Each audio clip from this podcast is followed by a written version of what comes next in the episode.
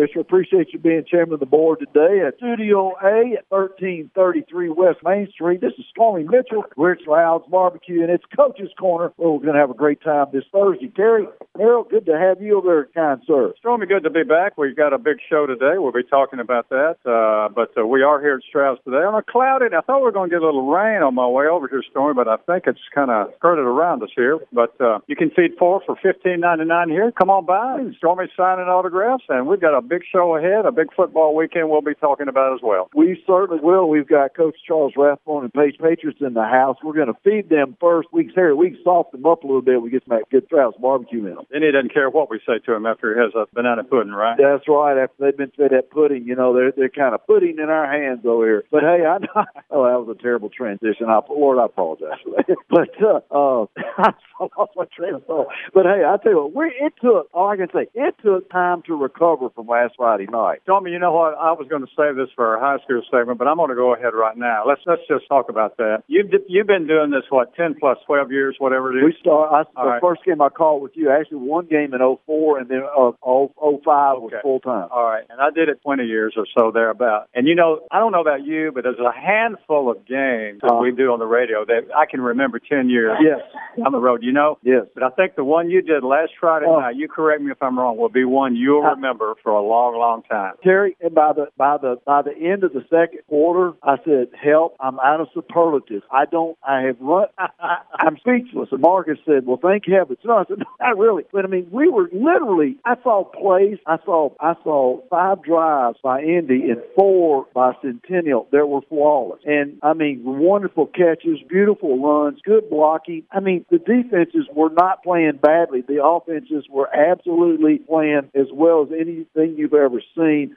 and the one-handed catch Ashard Hainsworth made, my comment was, "Oh my gosh, I don't know how to describe what I just saw." And then we've renamed, we've nicknamed him. By the way, his new name is the Big Dog. Well, he was the big dog Friday night. And for those of you who are out of have been out of the country or maybe were gone last Friday night, what we're talking about is Centennial in a wild and woolly roller coaster, whatever you want to call it, defeated Independence 62 to 40. And, uh, Johnny, I, I don't know. There were so many big performances. You could just, we could name, uh, talk about this all night long. But, uh, for starters, the Gateway Tire Player of the Week is, uh, Jariel Wilson, 23 carries, 276 yards, four touchdowns, and that includes a 73 yard scamper. And he had two called back. Yeah, and and and and on and on it goes. I mean, uh, Grayson Marcel, 22 of 32, 400 yards, uh, 401 yards, and four touchdowns passing, and that's just for Centennial.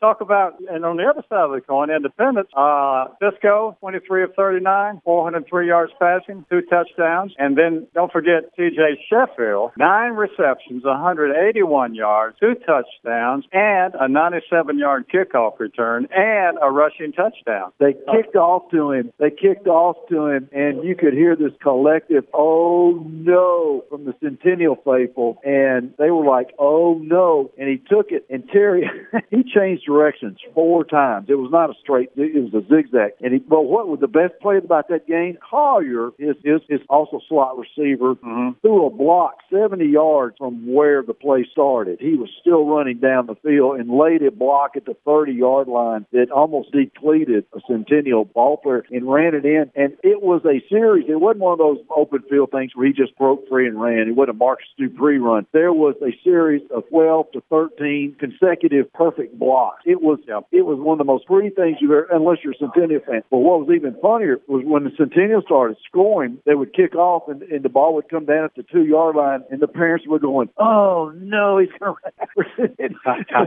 and they tackled at the 25 and the 30, and there was a standing ovation because T.J. Sheffield is a, of course, he's been Player of the Week already. He is a beast. He is a fantastic young man. Going to Purdue. I wish he's going to Tennessee. Stormy, you mentioned Isaiah Collier. Let's we not forget he Yeah. caught nine passes for 158 yards in his own right. So and that's a Player of the Week Uh, numbers for Oh, that's no doubt. There's no doubt. And and so, but that's a huge win for Centennial, primarily because they're one and one in the region now. Remember, playoffs top four teams. right. Now, Indy's sort of behind the eight ball. They're 0 and 1. And they still got to play yet who? Brentwood. They still got to play uh, Ravenwood. Ravenwood. Franklin. So a lot of work for Coach uh, Scott Blade's team. Now, get this too, Stormy. You mentioned defense. Independence's defense average is giving up 47 yards. I'm sorry, 47 points per game. Centennial gives up 42 points per game. So, well, all, all I can say, I got a text from uh, one lieutenant in the Williamson County Sheriff's Office, and he said your voice is gonna gonna have a flat tire by the end of at the, by halftime. And I said, name's Sammy. I said that's not true. I'm going to stick it out, and I'll have to admit, when it was all said and done and over, I went home and I collapsed.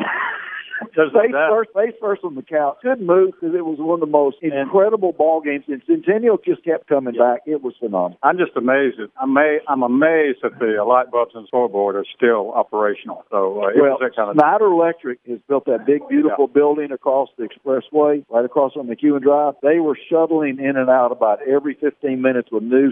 I'm just, I, I exaggerate. Well, you know, it's a good thing for everybody out of the region tomorrow night, and uh, I don't want to say and take a breath because certainly Centennial can't take a deep breath. No. They go to Cane Ridge, No. just happens to be number six in the state and three and zero. Yeah. Uh, and last year Cane Ridge beat them 28-12. So, and it's for Independence. They got to lick their wounds, but it's not going to be easy. They play Hillsboro at home, uh, one and two, and uh, last year Independence won, but that's another year. Right now, I think Scott Blade has really got to be thinking about what what can we do with this defense? Because Storm, this is not a typical Independence defense that No. we've been accustomed to seeing, and uh, you know you can't outscore everybody, just like last week showed us. You can't get in a shootout and win every week. So. Well, that'll be something. Uh, he's a brilliant. He's a brilliant defensive mind. We'll let him do that. But other than that, the, there was no other ball games last week and no college ball. Oh, that's not true. Tell us your thoughts on college. And before anybody says anything negative about Tennessee, because that's my job, I'm going Right. to say make one comment. It's not the X's and the O's of the coach. It's the Jimmies and the Joes.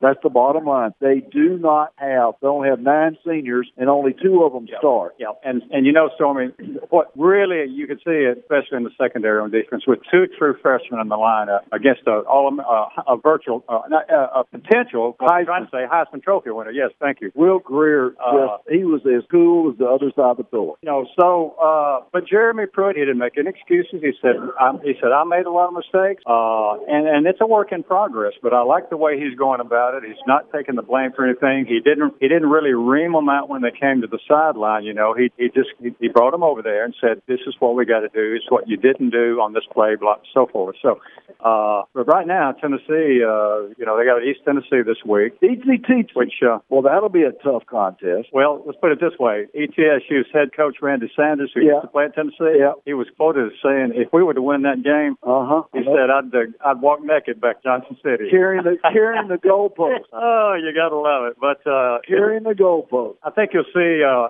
the the Chryst kid, the quarterback. He'll play some, Garrett- and every, everybody dressed up. to. Garrett Guarantano played Yeah. okay, did, and did. Tim Jordan. By the way, Tim Jordan, number nine, without a really decent offensive line, showed me some running ability for the Volunteers that was, uh, frankly, unmistakable. I thought that's that's pretty dead gum good. I totally agree, Storm. And you know, Ty Chandler, the starter that we remember from MBA, I still think is one of the best high school running backs I ever saw. Now he's going to have to win the position back because Jordan really played well. Well, he took a he took a knee to the to Yeah. the noggin. He got his egg scrambled, and uh, that this concussion scenario. We was Johnny Huntley and I were talking before the before the show. I remember I don't remember the concussion. I remember how I got him, and you know that would explain some of my erratic behavior over the years. But Some. some some of the rest of it was bad choices.